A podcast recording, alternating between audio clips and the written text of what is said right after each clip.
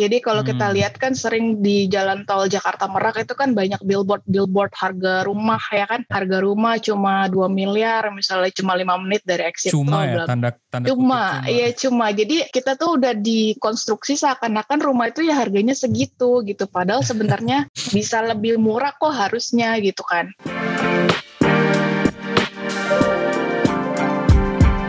Hai sahabat TCID, kalian sedang mendengarkan podcast Suara Akademia, ngobrol seru isu terkini bareng akademisi.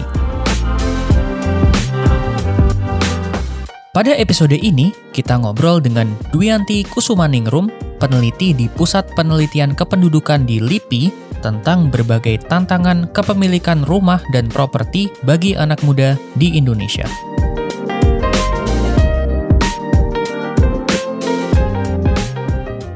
Hello Sahabat TCID, kembali lagi di podcast Suara Akademia. Di episode terbaru ini kita akan ngobrolin tentang satu topik yang kemarin cukup ramai di media sosial, terutama Twitter kali ya, yaitu kepemilikan rumah buat anak muda. Kemarin kan ada beberapa perbincangan yang cukup menarik ya, terutama bisa nggak sih anak muda tuh punya rumah di usia sebelum 40 atau di awal 40 kayak gitu. Nah, bersama saya Lutfi, editor education dan anak muda di TCID, Eh, hadir bersama kita adalah Mbak Duyanti Kusumaningrum, peneliti dari Lembaga Ilmu Pengetahuan Indonesia atau LIPI. Kita sapa dulu. Halo Mbak Dwi, apa kabar? Halo Mas Lutfi, baik Alhamdulillah. Nah, sebelumnya terima kasih juga udah ngundang untuk jadi narsum. Siap Mbak, ini kayaknya topik yang eh, menarik nih, apa home ownership ya, kayaknya sesuatu yang sangat relevan buat teman-teman anak muda. Nah, tapi mungkin sebelumnya Mbak Hmm. Dwi berarti meneliti tentang home ownership-nya atau tentang ekonomi rumah atau gimana nih berarti Mbak di Mm-mm. LIPI? Sebenarnya saya meneliti tentang lebih kepada permukiman sih. Jadi tahun 2012 itu saya menyelesaikan skripsi, topiknya itu tentang eh, perubahan gaya hidup penduduk kampung di wilayah Tangerang, di wilayah pinggiran Jakarta dan itu bersinggungan dengan pembangunan permukiman yang ada di wilayah Tangerang, baik itu permukiman yang kelas menengah seperti Perumnas atau permukiman-permukiman yang memang sasarannya adalah kelas menengah ke atas. Seperti ya ada Lipo Karawaci, ada banyak eh, real Hmm. estate real estate yang berkembang. Seperti itu. Mungkin Oke, dari berarti- situ saya mulai tertarik gitu ya dengan melihat fenomena perkotaan di khususnya di bidang permukiman kayak gitu. Oke, jadi kayaknya kita bisa narik banyak insight menarik ya tentang trend housing dari Mbak Dwi. Eh, excited saya. Oke, Hmm. jadi kita langsung mulai aja ya Mbak ya. Nah, tentang diskusi itu yang ramai di media sosial Mbak, emangnya bener ya Mbak kalau Hmm. anak muda itu susah punya rumah, terutama kayak gen milenial kan yang sering katakan sandwich generation lah atau apa gitu. Sesusah itu kah Mbak Hmm. untuk beli rumah atau properti di zaman sekarang? Mungkin saya sebelum masuk ke Indonesia juga saya tadi juga baca-baca sedikit survei tentang milenial tapi secara global gitu ya. Sorry, Eh, saya, saya merasa- potong dikit buat Iya, teman-teman yang iya. mungkin belum familiar, milenial itu kelahiran sekitar 85 sampai 96 gitu berarti ya Mbak. Jadi sekarang umurnya Ya. berapa? Kayak 25 sampai 4 Eh, awal 40 mungkin sekitar segitu ya. Iya, Oke, iya. lanjut. Nah itu ya benar, ya oke oke itu ntar juga saya bahas juga. Nah ini ada salah satu data yang menarik dari Deloitte Global Millennial Survey tahun 2019 bahwa milenial di dunia itu merasa membeli rumah itu bukan lagi prioritas utama gitu. Jadi kalau dari risetnya ini membeli rumah itu prioritas ketiga. Nah yang pertama itu prioritas mereka eh, dalam hidup itu adalah travel the world. Jadi mereka keliling dunia gitu ya, Oh, gitu. kayak jalan-jalan lah gitu. Kita juga pasti punya banyak teman yang juga berprinsip seperti itu gitu. Udah ada trennya juga di masyarakat kita gitu ya. Terus yang kedua earn high high salaries or be wealthy gitu. Jadi bergaji tinggi menjadi prioritas gitu ya. Kemudian yang ketiga baru membeli rumah. Tapi lagi-lagi itu kan survei juga ya dan mungkin berlaku nggak bisa kita generalisasi plek-plek seperti Dan itu, itu- juga itu sih. global kan ya riset. Global Kayak betul bisa aja itu global. kayak western countries atau Iya, melihat yang developed countries gitu. yang milenialnya kita belum tentu milenialnya dia juga kayak gitu ya kayak gitulah. Tapi kalau misalnya Nah. konteks Indonesia gitu, maksudnya kan Hmm, mungkin arguably developing country gitu ya. Em, Mm-mm. Itu kondisinya seperti apa Mbak? Apakah ada perbedaan misalnya anak muda di sini sebenarnya pengen punya rumah tapi nggak bisa atau atau kondisinya tuh Hmm? Kalau misalnya kita merujuk sama isu yang dilontarkan waktu rame di Twitter kemarin gitu kan, ada seseorang yang bilang umur 40 itu masa nggak punya rumah sih gitu. Hmm. Nah, mungkin banyak dari kita meskipun belum 40 tahun nih kesel juga nih bacanya gitu dalam hati insecure juga dengan cuitan itu gitu. Padahal sebenarnya ketimpangan itu sebenarnya bukan satu-satunya salah kita, tapi memang ada persoalan struktural yang kita perlu lihat juga kayak gitu. Dan juga dalam kelompok umur itu ada pembeda yang lain seperti tempat tinggal maupun kemampuan ekonomi yang beda-beda gitu. Jadi hmm. kalau kita ngomong generasi milenial, ya ada yang tinggal di desa, ada yang tinggal di kota, ada juga yang struggle banget cari uang, ada yang udah fully supported dari lahir, nggak pernah susah kayak gitu. Jadi macem-macem. Nah kalau balik lagi balik ngelihat tentang perumahan, ya kita bisa ngelihat itu sebagai satu sektor yang kita bisa lihat gimana sih keadilan sosial itu udah ada atau belum sih gitu. Karena selama ini kan kita itu ngelihatnya kalau ngelihat keadilan sosial itu kita fokus pada distributional justice-nya itu. Jadi udah ada belum sih rumah-rumah murah, udah ada belum nih udah dibikin nih sama pemerintah. Tapi pada praktiknya itu aksesibel gak sih sama kita-kita yang gajinya tuh nggak seberapa gitu. Jadi harus diperhatikan gitu bahwa keadilan sosial itu nggak cuma soal distribusi ya. tapi dari soal procedural justice-nya itu sendiri gitu. Ada ketimpangan yang cukup eh, tinggi kan ya, antara betul. generasi milenial dan tapi sebelum ya. saya ke sana Mbak saya saya mau tanya hmm. ini berarti kan diskusinya tuh kayaknya nggak hanya di media sosial Indonesia tapi juga di seluruh dunia bahwa misalnya generasi anak muda ini generasi milenial ini kayaknya kemampuan untuk beli rumahnya kondisi ekonomi yang memungkinkan mereka untuk beli properti dan rumah dan lain emang hmm.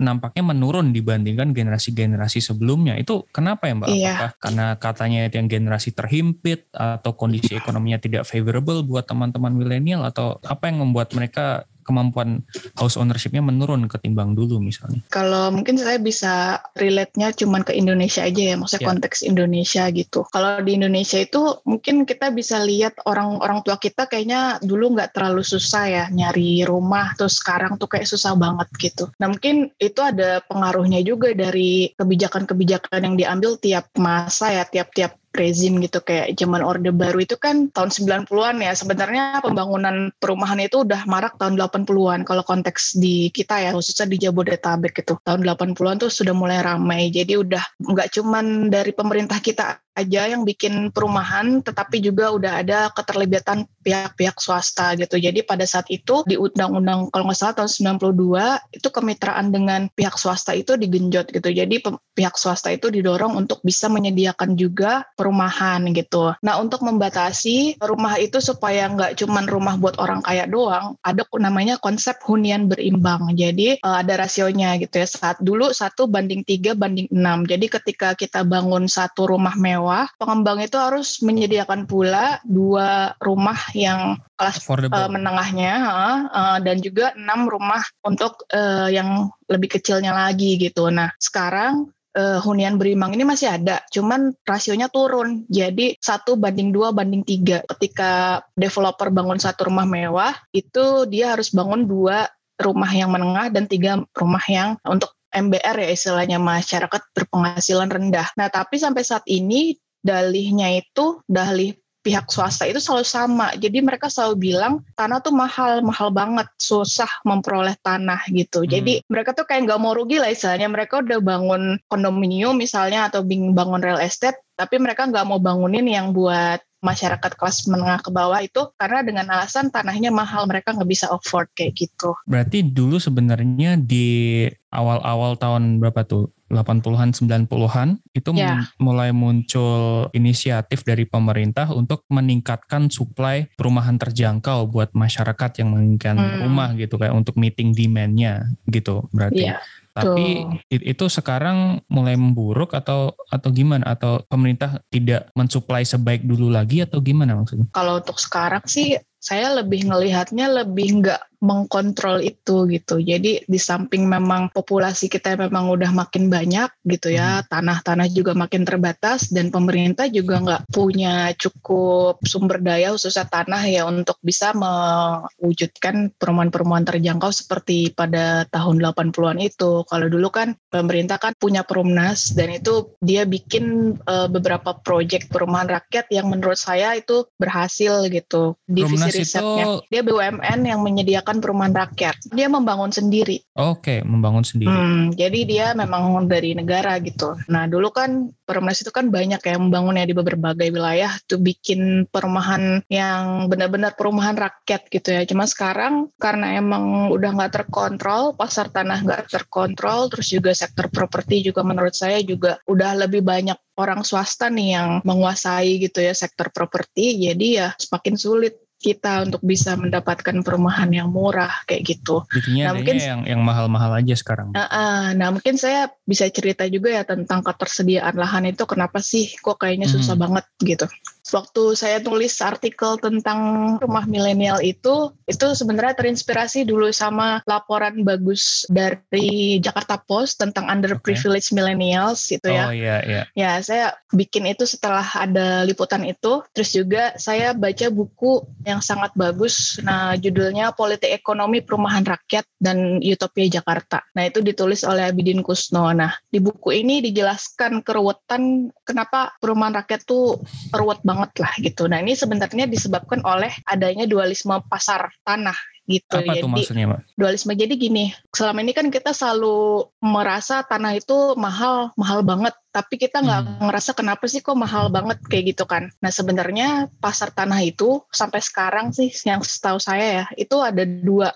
macam. Jadi ada pasar tanah formal dan pasar tanah informal. Jadi pada tahun 2000-an ya, itu udah ada banyak upaya sertifikasi tanah ya dari pemerintah yang alasannya memang sebenarnya niatnya juga bagus ya untuk memberikan hak tanah bagi warga yang belum punya legalitas gitu. Tapi di satu sisi ini tuh di hijack gitu sama para aktor yang bisa bermain di sektor properti. Jadi pasar informal Form. tanah itu hilang. Formalisasi lahan tuh gini. Jadi misalnya developer nih, eh, misalnya kasus saya di Tangerang ya misalnya yeah. di Tangerang kan dulu kan kampung-kampung doang sama yeah. sawah-sawah gitu kan sawah-sawah. Nah itu kan biasanya transaksi jual beli tanah itu kan terjadi itu sifatnya itu informal gitu nggak yang formal oke. Okay. Iya nggak yang bersertifikat gimana-gimana gitu. Nah pada saat developer besar itu dia mengakuisisi tanah gede itu dia dengan kata lain memformalkan lahan-lahan yang tadinya tuh nggak formal gitu yang yang informal. Jadi, jadi sertifikatnya uh, dan lain-lain. ya ya uh, uh, jadi dengan kata lain jadi si pasar informal tanahnya itu hilang termasuk juga penghuninya. Jadi biasanya orang kampung tuh pada pergi tuh makin minggir ke ya makin jauh lah dari kota gitu kan. Dan mereka, mereka tergusur, juga nggak bisa lawan karena juga informal iya, tanahnya kan gitu. Iya betul betul. Nah ini jadi recall lagi penelitian saya dulu ini yang tahun 2012 itu jadi dia ada salah satu kampung di dekat Lipo Karawaci namanya Kampung Binong yaitu biasanya ada orang-orang yang ngejualinya tuh si developernya itu kan emang bukan pihak perusahaannya yang maju ya tapi ada calo-calonya gitu. Jadi calo-calonya itulah yang ngajak-ngajakin orang kampung udah jual aja nih sawahnya ini udah dipagerin kalian gak bisa lagi bertani gak bisa lagi nyawah kayak gitu. Ya udah orang yang rata-rata pada ngejual tanahnya itu Terus dia udah sawah tahun 80-an 90-an itu biasa di pinggiran Jakarta itu mostly perubahan dari pertanian jadi perumahan kayak gitu khususnya di Tangerang ya itu kan gede-gede banget dan tanah-tanahnya itu ya mungkin bisa dikatakan di monopoli developer besar kayak gitu terus iya. kemudian harganya menjadi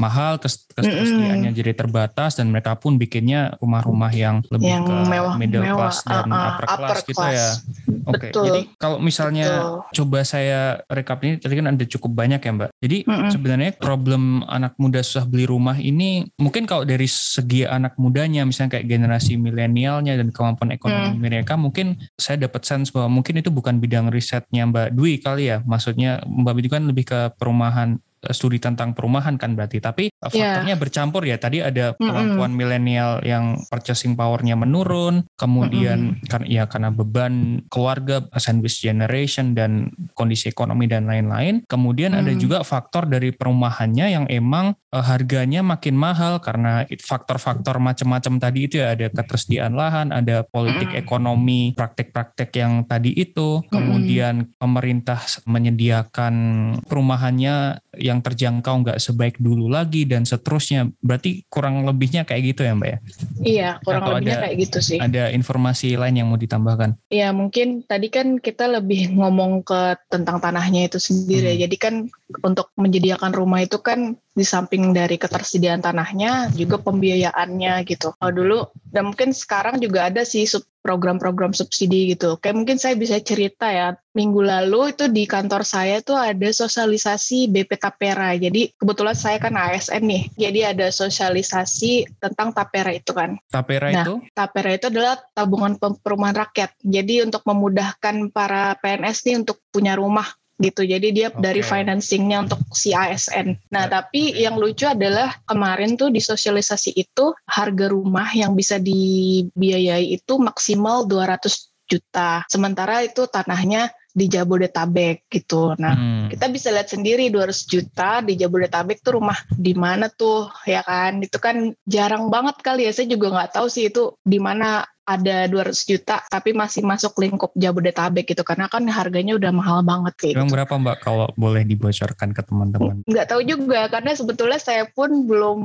uh, menuju membeli rumah ya maksudnya saya Oh. belum Preferensinya Ah, masih jadi- traveling tadi ya? Iya, masih main-main gitu. Kalau teman saya tuh berapa ya? Mungkin sekitar di atas 500-an kali ya yang paling common gitu, 500-an juta itu ada yang di Sawangan, Nah, di Tangerang sendiri kalau Tangerang tuh trennya itu lebih mahal sih dia, Di- bisa sampai miliaran. Nggak tahu BSD mungkin itu misal minimal 1 M Ya. gitu ya misalnya. Iya, kalau apalagi BSD Alam Sutra ya kan. Kita berharap banget bisa punya rumah di situ, tapi generasi milenial yang gajinya berapa kan untuk bisa afford itu. kalau PNS kayaknya susah deh. Saya Oke. juga nggak paham lah. Dan Ya, dan gitu padahal sih. juga yang apa tadi Mbak bilang ada kesenjangan luar biasa ya bahkan di anak muda sendiri kalau di di tulisannya Mbak Dwi di TCID mengatakan eh, generasi milenial sekitar 60-an juta orang setengahnya di sektor informal yang apa eh, keadaan kerjanya mungkin nggak ideal terus habis itu 43% hanya lulusan SMA dengan gaji rata-rata 2,1 juta per bulan gitu terus kalau mau nambahin statistik Hmm. lagi dari Hmm. usia anak muda yang sampai 40 tahun itu yang kuliah itu mungkin hanya berapa 15-an persen kali ya. Jadi kayak itu Hmm. menunjukkan betapa senjangnya kondisi purchasing powernya anak muda gitu ya. Iya, apalagi kita juga ngelihat rata-rata kan tinggalnya tuh dekat dengan kota besar ya, dengan aktivitas yang udah lagi bukan pertanian, bukan lagi yang sektor-sektor yang seperti dulu gitu. Jadi ya semakin sulit gitu. Jadi lahannya makin terbatas karena urbanisasi juga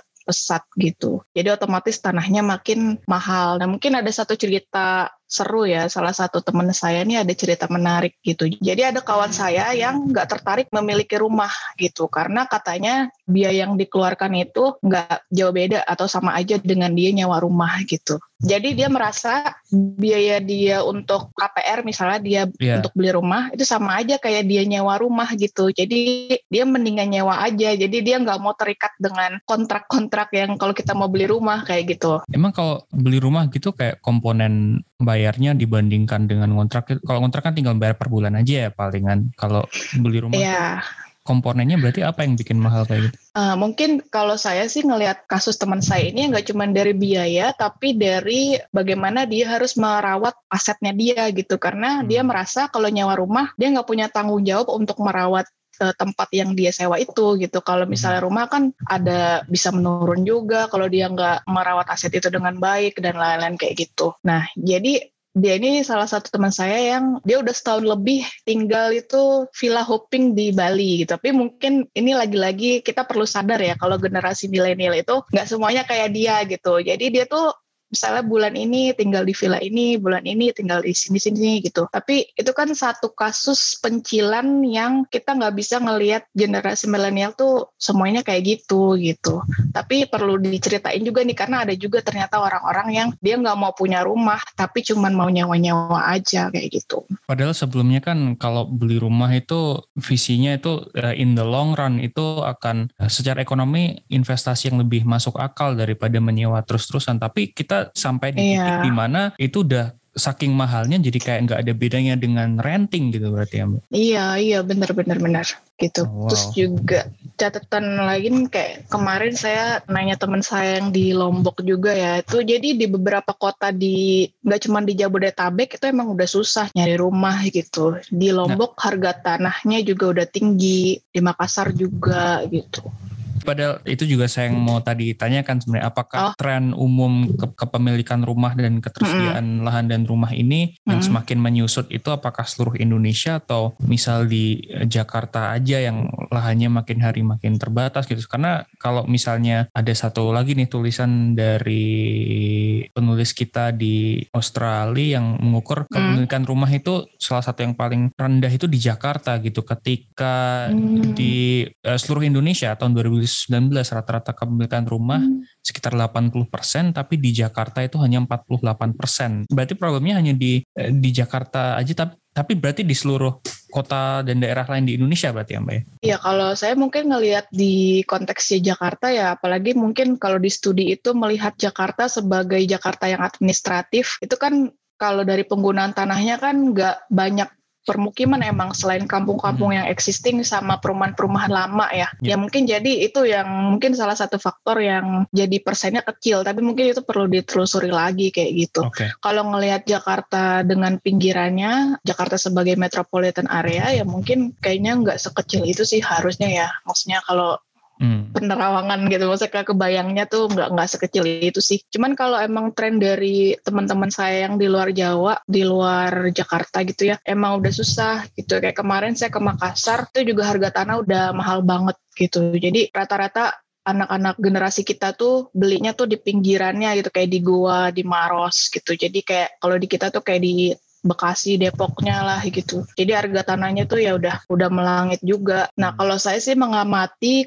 punya rumah itu mudah pertama ketika kita punya aset keluarga dari orang tua misalnya. Jadi orang-orang generasi milenial yang beruntung yang keluarganya punya aset itu mungkin mudah ya karena langsung diturunin misalnya. Warisan ya. yang ke, ya kemudian yang kedua itu punya orang tua yang bisa bantu modalin. Nah itu juga Hmm. salah satu yang saya amati juga. Jadi ada beberapa kawan yang dia beli rumah tuh separohnya pakai uang orang tuanya dulu untuk bayar kayak DP-nya setengahnya atau beberapa persennya gitu. Nah, ntar sisanya dia bayar gitu. Nah, mungkin nanti setelah itu selesai dia bayar lagi ke orang tuanya kayak gitu. Kemudian yang ketiga ya dapat rumah yang tanahnya emang masih murah tapi rata-rata ya itu jauh gitu. Kalau kita lihat kan di Jabodetabek rumah-rumah murah itu kan kalau pakai akses kereta ya, akses kereta kita pakai jalur kereta Rangkas Bitung misalnya Jakarta yang ke arah Serpong sana itu kan juga murah-murah tuh tanahnya. Apa rumahnya juga lumayan murah-murah tapi jauh banget dari Jakarta gitu. Kita butuh perjalanan kereta mungkin 30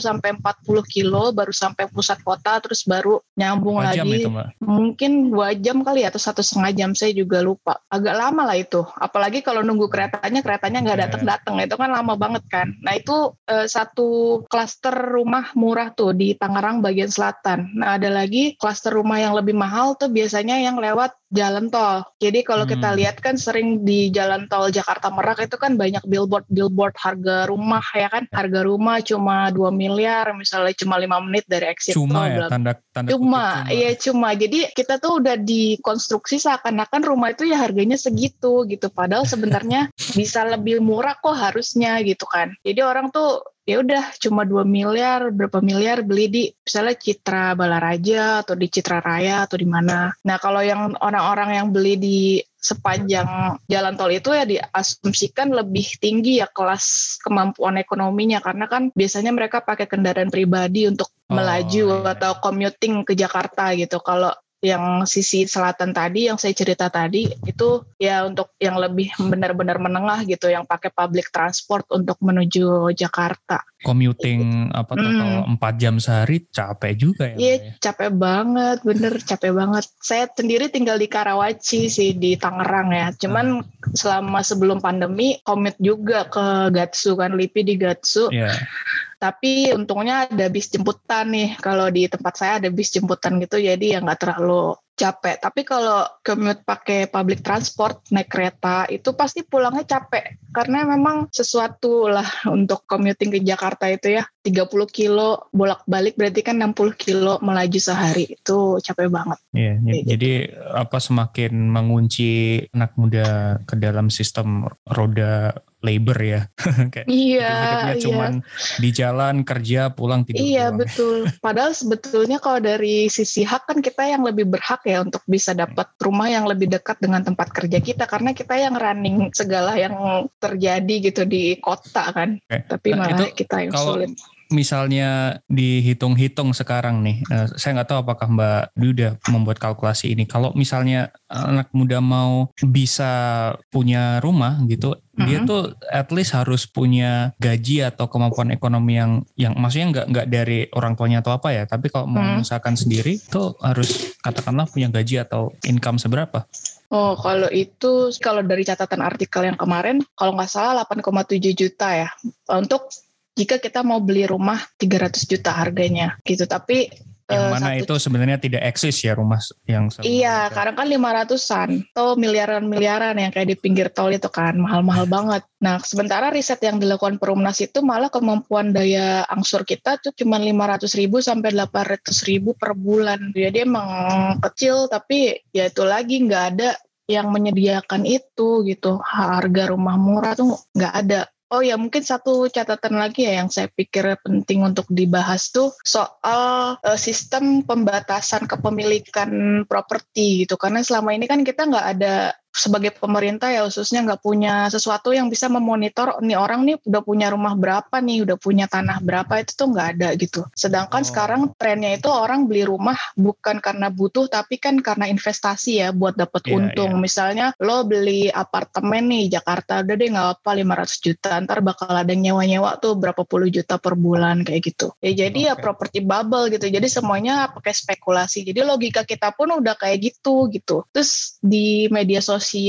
beberapa waktu lalu juga di Twitter saya pernah lihat juga ada yang mempromosikan juga gagasan kayak gini gitu. Jadi orang-orang kasih tips financial planning buat beli properti, tapi ujung-ujungnya tuh juga kapitalistik gitu. Jadi ujung-ujungnya ngajarin beli rumah dua, tiga, ekspansi kebun gitu. Sementara kan kalau menurut saya pribadi ya harusnya nggak kayak gini gitu. Karena sayang banget harusnya logika kita hidup tuh ya untuk sejahtera gitu ya, tapi bukan cuma soal untung-untung doang gitu. Dan Nah ini yang tadi juga artinya kan Ya. berarti yang udah sempit lahan dan kesediaan rumahnya Iya. juga semakin eh, di hawk atau di dipusatkan pada misalnya top 10% orang terkaya gitu. Jadi iya betul yang betul. udah yang udah punya rumah dan sebenarnya nggak perlu rumah lagi sementara Iya. mereka yang butuh malah nggak kedapatan jatah Iya, makanya jadi bener-bener apa ketimpangan itu ya ada banget. Terus satu satu lagi yang menarik Jadi saya punya kakak juga nih yang memang kerjanya dia developer. Jadi developer tuh kalau bangun apartemen itu Hmm. dia sekarang ada peraturan sama si konsumennya itu dia harus nempatin si apartemennya itu gitu. Jadi berapa persen dari satu tower itu harus ada sekian puluh orang atau sekian puluh owner yang harus tinggal di situ. Karena sekarang trennya apartemen tuh dibikin, dibeli tapi kosong. Jadi kayak apartemen hantu gitu. Jadi sampai kayak gitu gitu loh. Jadi orang-orang beneran beli tuh dikosongin aja udah nanti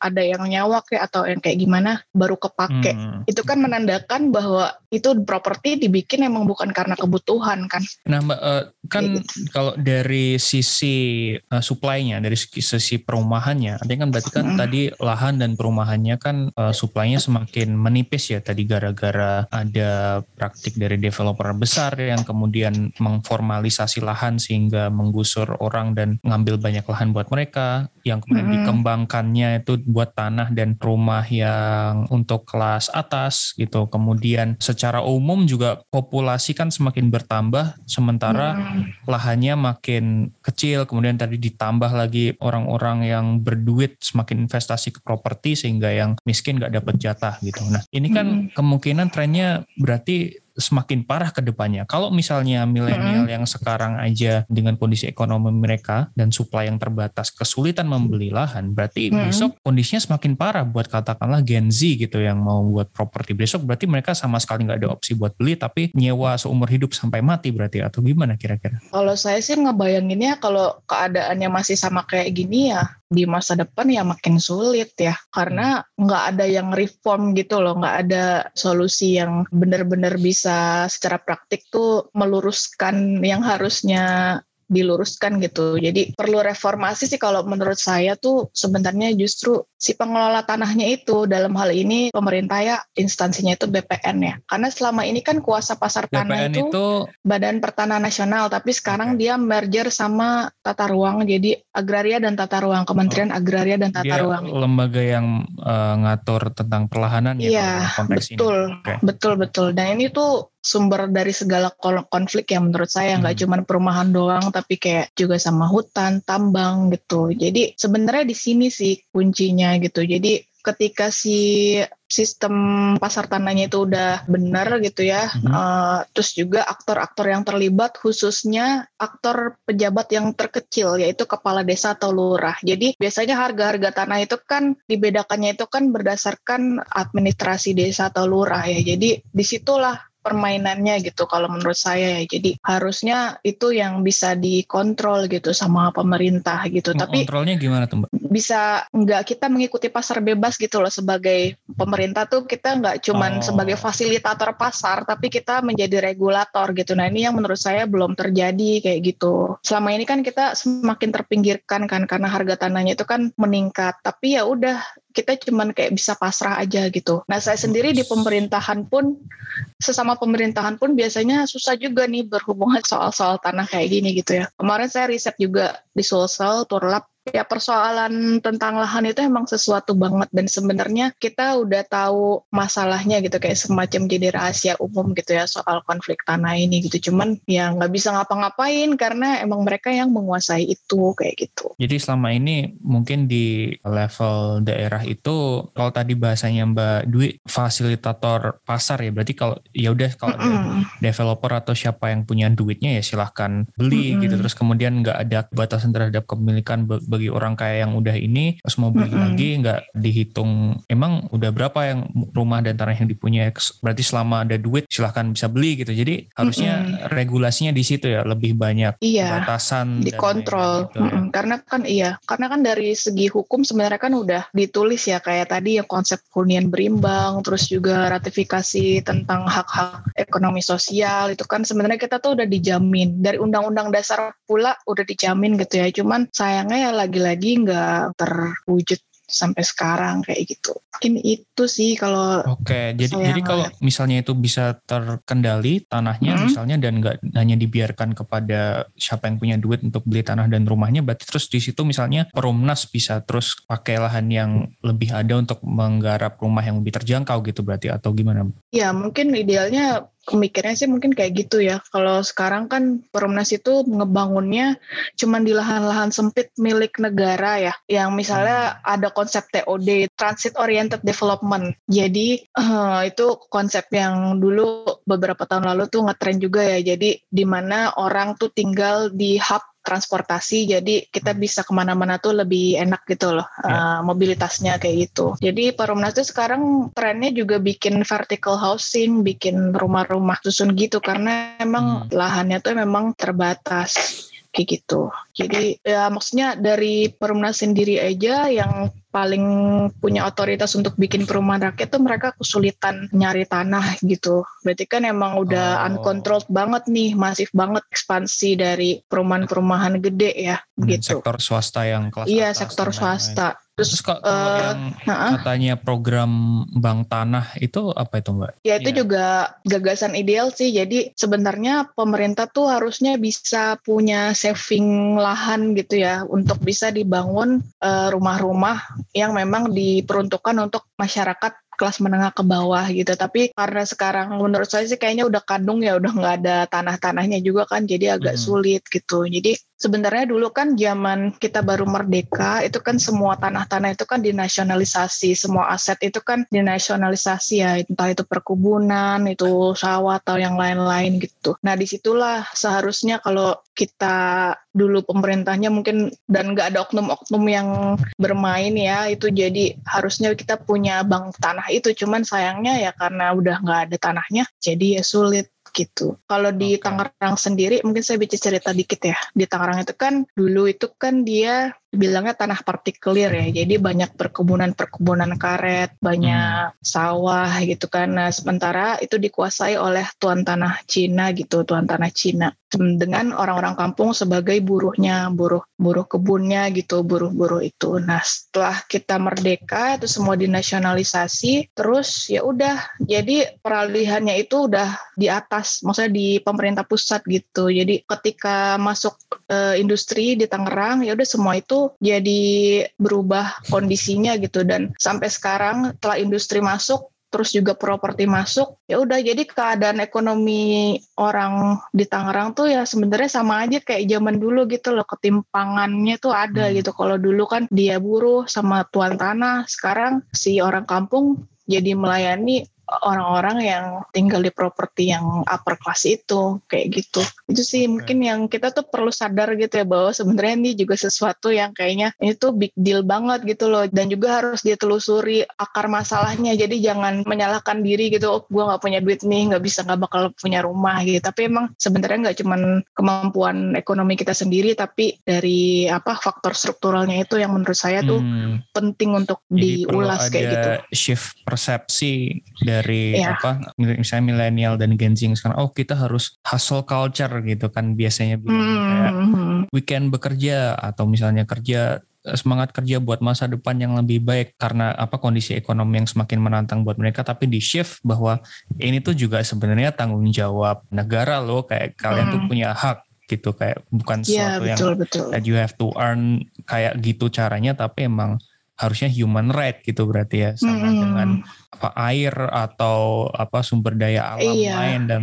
oke. Okay. Nah, betul, betul. tapi kalau tadi saya dengar ceritanya Mbak Dwi tentang masalah minimnya lahan dan Promnas kayak kekurangan lahan untuk menggarap rumah terjangkau karena semuanya hmm. banyak swasta yang kelas atas dan populasi tumbuh dan lain-lain itu berarti masa depannya kayaknya outlooknya pesimis berarti Mbak gitu atau yang bisa dilakukan apa terus kalau gitu? Maksudnya tidak ada yeah. yang bisa iya. dilakuin lagi kah? Sulit sih ya mungkin kalau saya mungkin karena saya mikirnya tuh kan background saya geografi ya jadi saya ngebayangin apa apa tuh terpampang dalam satu wilayah kayak gitu ya hmm. mungkin solusinya solusi secara konseptual ya kita bikin ya. pusat-pusat yeah. baru gitu jadi selama ini kan kita selalu terpusat di Jakarta nih ini bukan berarti pindah ibu kota ya maksud saya pusat-pusat kegiatan gitu loh pusat-pusat aktivitas kayak gitu misalnya kalau di Jakarta Jakarta udah runyem banget nih udah padat banget ya udah misalnya bikin orang-orang yang tinggal di pinggiran Jakarta tidak perlu lagi mencari penghidupan atau mengadu nasib ke sana tapi menghidupkan wilayahnya sendiri kayak gitu. Karena kalau itu kan bakal jadi mengurangi mobilitas juga dan juga beban hmm. kota juga kan. Kayak gitu. Saya sih ngebayanginnya kayak gitu ya. Memicu pertumbuhan hub industri yang lain-lain ya sehingga iya. apa space housingnya bisa di sekitar situ instead of semua huddled di Jakarta atau di Surabaya iya, atau betul. apa misal gitu. Uh -uh. Tapi sayangnya lagi-lagi emang untuk bisa bikin pusat kayak gitu ya ujung-ujungnya emang perlu modal sih. Kayak misalnya Tangerang juga kan jadi kawasan industri ya karena selain dari dukungan pemerintah yang emang ada invest di situ gitu. Ya emang susah ya, juga. Faktor yang, eksternal lain juga ya. Iya, iya ya, susah, susah banget. Oke, kalau misalnya itu kan tadi dari manajemen tanahnya dan lain-lain. Tapi kalau misalnya ada nggak sih yang uh, inovasi hunian mungkin yang bisa diupayakan pemerintah supaya membuat kalau oke okay, kalau misalnya lahannya terbatas, we can do something about housingnya yang yang menjadi lebih terjangkau buat yang mau beli. Ada nggak mbak? Kalau inovasi hunian ya mungkin selama ini oh, saya beropini ini dulu kali ya tentang vertical housing. Jadi selama ini kan rumah susun atau rumah yang vertikal itu kan dianggap sebagai inovasi karena lahan yang terbatas gitu ya. Tapi pada praktiknya rumah susun gitu itu nggak cocok sama kultur kita gitu karena Oh gitu. Kalau rumah susun itu kan ketetanggaan antara rumah susun sama kampung kan beda banget tuh. Dan yeah. juga apalagi kalau di Jakarta misalnya dulu saya pernah riset juga sebentar tentang rusun ya. Dulu saya pernah ke Marunda. Itu tuh nggak vibrant, nggak kayak di kampung. Kalau kampung kan ada yang jualan ayam, jual sayur, pokoknya enak gitu. Karena kalau di rusun itu kan sulit. Jadi mereka tuh beneran di sana diperuntukkan cuma tidur doang. Jadi nggak berkehidupan di sana. Sementara kalau rumah tapak, apalagi khususnya di kampung ya permukiman yang organik itu kan sambil bekerja di situ juga bisa gitu. Nah rusun tuh hmm. kosong itu rusun untuk vibes-nya kayak apartemen gitu. eh, apalagi apartemen yang kelas menengah ke atas. Kalau saya amati itu kan juga untuk orang-orang yang memang dia tuh nggak mau bertetangga. Maksudnya dia itu ya cukup yeah. dengan dirinya aja gitu loh. Jadi nggak terbangun lah kohesi sosial antar tetangga itu di rusun tuh atau di apartemen atau di kondominium yang kelas atas banget itu ya nggak terjalin kayak kecuali gitu. emang yang mungkin orang yang prefer hidupnya kayak gitu mungkin nggak apa-apa iya, tapi mungkin kalau apa -apa. misalnya itu opsinya hanya seperti itu mungkin argumennya itu bisa merubah kebiasaan sosial mm -hmm. ya bagi yang iya. suka dengan kehidupan bertetangga dan sosial dan lain kemudian iya. dipaksa betul. karena emang struktur huniannya menjadi seperti itu gitu. Iya Kayak betul gitu ya. itu sama mm, itu sama juga kayak uh, saya pernah riset juga nih tentang gentrifikasi di Jakarta ya. Nah, gentrifikasi di Jakarta. Sorry, buat teman-teman yang awam, gentrifikasi itu apa, Mbak? Oh, iya, aduh, mesti dijelasin ya. uh, itu juga sempat ramai juga tuh di Twitter ya. Yang, oh, yang Bali orang itu ya. Bali itu ya. Yeah.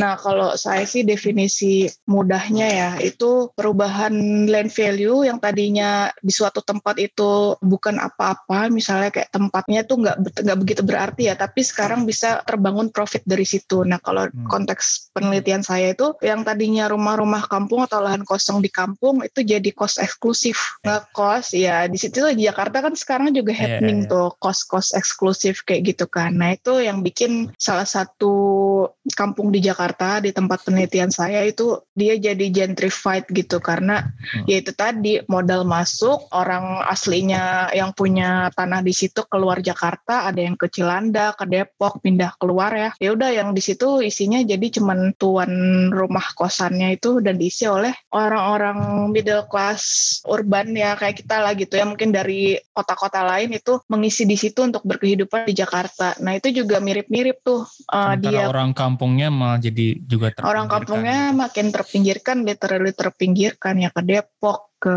Bogor kayak gitu jadi itu juga salah satu resikonya ya kalau misalnya rumah yang seperti itu dan berarti idealnya memang rumah tapak gitu kayak apa lebih banyak iya. lahan uh, uh, uh, uh. Hmm, oke okay. ya ngapain sih gitu Lalu kalau misalnya yang di tulisan Mbak itu juga mm -hmm. sempat nulis tentang uh, bahwa Promnas bisa mencoba menawarkan konsep kampung urban itu kayak gimana Mbak? Iya sebenarnya ini juga artikel itu saya kolaborasi sama teman saya di Perumnas, dia mhm. bekerja di Perumnas. Nah, dia menjelaskan ada satu inovasi gagasan itu namanya kampung urban. Jadi dia bikin rumah dua lantai ya, dua lantai tapi satu bangunan itu untuk dua rumah tangga gitu. Jadi mirip kayak di Belanda ya. Belanda juga kalau nggak salah ada beberapa wilayah yang satu rumah tuh isinya dua keluarga gitu. Hmm. Nah, saya juga nggak paham apakah kampung urban ini sekarang udah dibangun atau cuman masih jadi gagasan itu saya kurang paham juga. Tapi mungkin perlu disesuaikan juga ya sama kultur kita yang ada juga sih. Walaupun beberapa orang kayak misalnya di Papua ya, Papua sih memang beda banget ya. Dulu saya sempat ke Papua, biasanya memang Papua satu rumah itu emang beberapa rumah tangga gitu. Tapi kan itu kan Papua ya. Kalau suku-suku lain atau wilayah-wilayah lain nggak tahu apakah cocok dengan gagasan itu. Tapi kalau dari segi ekonomi ya itu lumayan banget karena kan dia bisa sharing biaya beli rumahnya kayak gitu. Satu sorry, satu rumah dua keluarga itu maksudnya split. ada oh di split kan ya mbak? Iya. Ada uh, lantai enggak, atau ada beda sekat? Iya, ada sekatnya, ada sekatnya. Oke okay, oke. Okay. Hmm. Ya ya. Wow ber berarti kalau hmm. tadi apa sepanjang tadi kita ngomongin solusi berarti masih belum ketemu juga ya kayak tadi kan Iya ya. Kalau misalnya rumah susun atau rumah-rumah alternatif kayak gitu ada resiko apa gentrifikasi lah resiko mengubah struktur sosial dan lain-lain. Jadi idealnya hmm. masih rumah tapak tapi kalau rumah tapak lahannya juga semakin susah ke depannya berarti kayak segelap itu mbak prospeknya ke depannya. Wow. Iya, kalau saya sih mengamatinya kayak gitu karena emang sulit banget ya, sulit banget. Ada pesan nggak Mbak buat teman-teman pendengar yang mayoritas anak muda yang khawatir Mbak bilang bahwa suplai lahannya sangat-sangat terbatas ke depannya dan solusi rumah pun belum ada yang ideal gitu. Ada pesan apa buat mereka Mbak mungkin? Mungkin saya juga bingung nih. karena saya pun menjadi salah satu yang harusnya diberikan motivasi ya. karena saya pribadi juga belum punya rumah rumah sendiri gitu. Ya teorinya sih kita harus usaha ya dan berharap maksudnya jangan pesimis juga gitu, tapi tetap optimis kita bisa dapat rumah yang decent, yang affordable, yang accessible dari tempat aktivitas kita juga dan tentunya yang sesuai dengan kemampuan ekonomi kita gitu. Mungkin dan itu ya, pokoknya jangan pesimis walaupun emang faktanya segelap itu ya, maksudnya seribet itu gitu. Dan gitu ingat sih. juga bahwa ini it's less about uh, tanggung jawab kita tapi juga lebih banyaknya tanggung jawab pemerintah karena ini human right yeah. menyediakan housing. Betul, kita betul. lupa itu ya Mbak ya. Dan juga satu catatan juga idealnya kepemilikan rumah itu ada batasannya, terus konsep hunian berimbang itu beneran ditegakkan, jadi keadilan sosial itu ya benar-benar terwujud khususnya dalam kepemilikan rumah gitu karena selama ini kan nggak terwujud tuh nggak berimbang. Okay. Dan kembali lagi ke yang tadi di awal media sosial hmm. mengatakan, oh uh, milenial harusnya usia 40 udah punya rumah. Itu berarti responnya apa Mbak? Aduh kalau saya sih no comment ya. Gimana ya? Yang nggak bisa jamin juga umur berapa punya rumah ya. Karena orang hmm. kan kemampuannya, balik lagi ke penjelasan yeah. saya di awal, kemampuan yeah, yeah. ekonominya beda-beda, lokasi tinggalnya beda-beda. Jadi ya baikkan aja lah itu komennya. Maksudnya yeah. cuitannya tentang itu maksud saya. Oke, siap. Oh. Kalau gitu kita kayaknya sudah sampai di penghujung episode ya. Kita udah hmm. uh, membahas cukup banyak dengan Mbak Dwi dari hmm. uh, LIPI. Terima kasih teman-teman yang udah tune in. Semoga tidak patah semangat melihat pertumbuhan harga lahan yang semakin tidak terkontrol dan suplai rumah yang semakin menipis. Semoga tetap bisa stoik ya menjalani hidup. Itu aja dari ya, saya. Semoga amin. kita ketemu lagi di episode-episode selanjutnya dan di mana semoga prospeknya lebih uh, apa optimis lagi ya tidak seperti episode ini. Terdengar sangat pesimistik ya. Iya, nggak apa-apa. Kita ini harus jadi stoik dalam hidup. Terima kasih teman-teman okay. yang mendengar. Sampai bertemu di episode selanjutnya. Sampai jumpa. Kalian telah mendengarkan podcast Suara Akademia. Ngobrol seru isu terkini bareng akademisi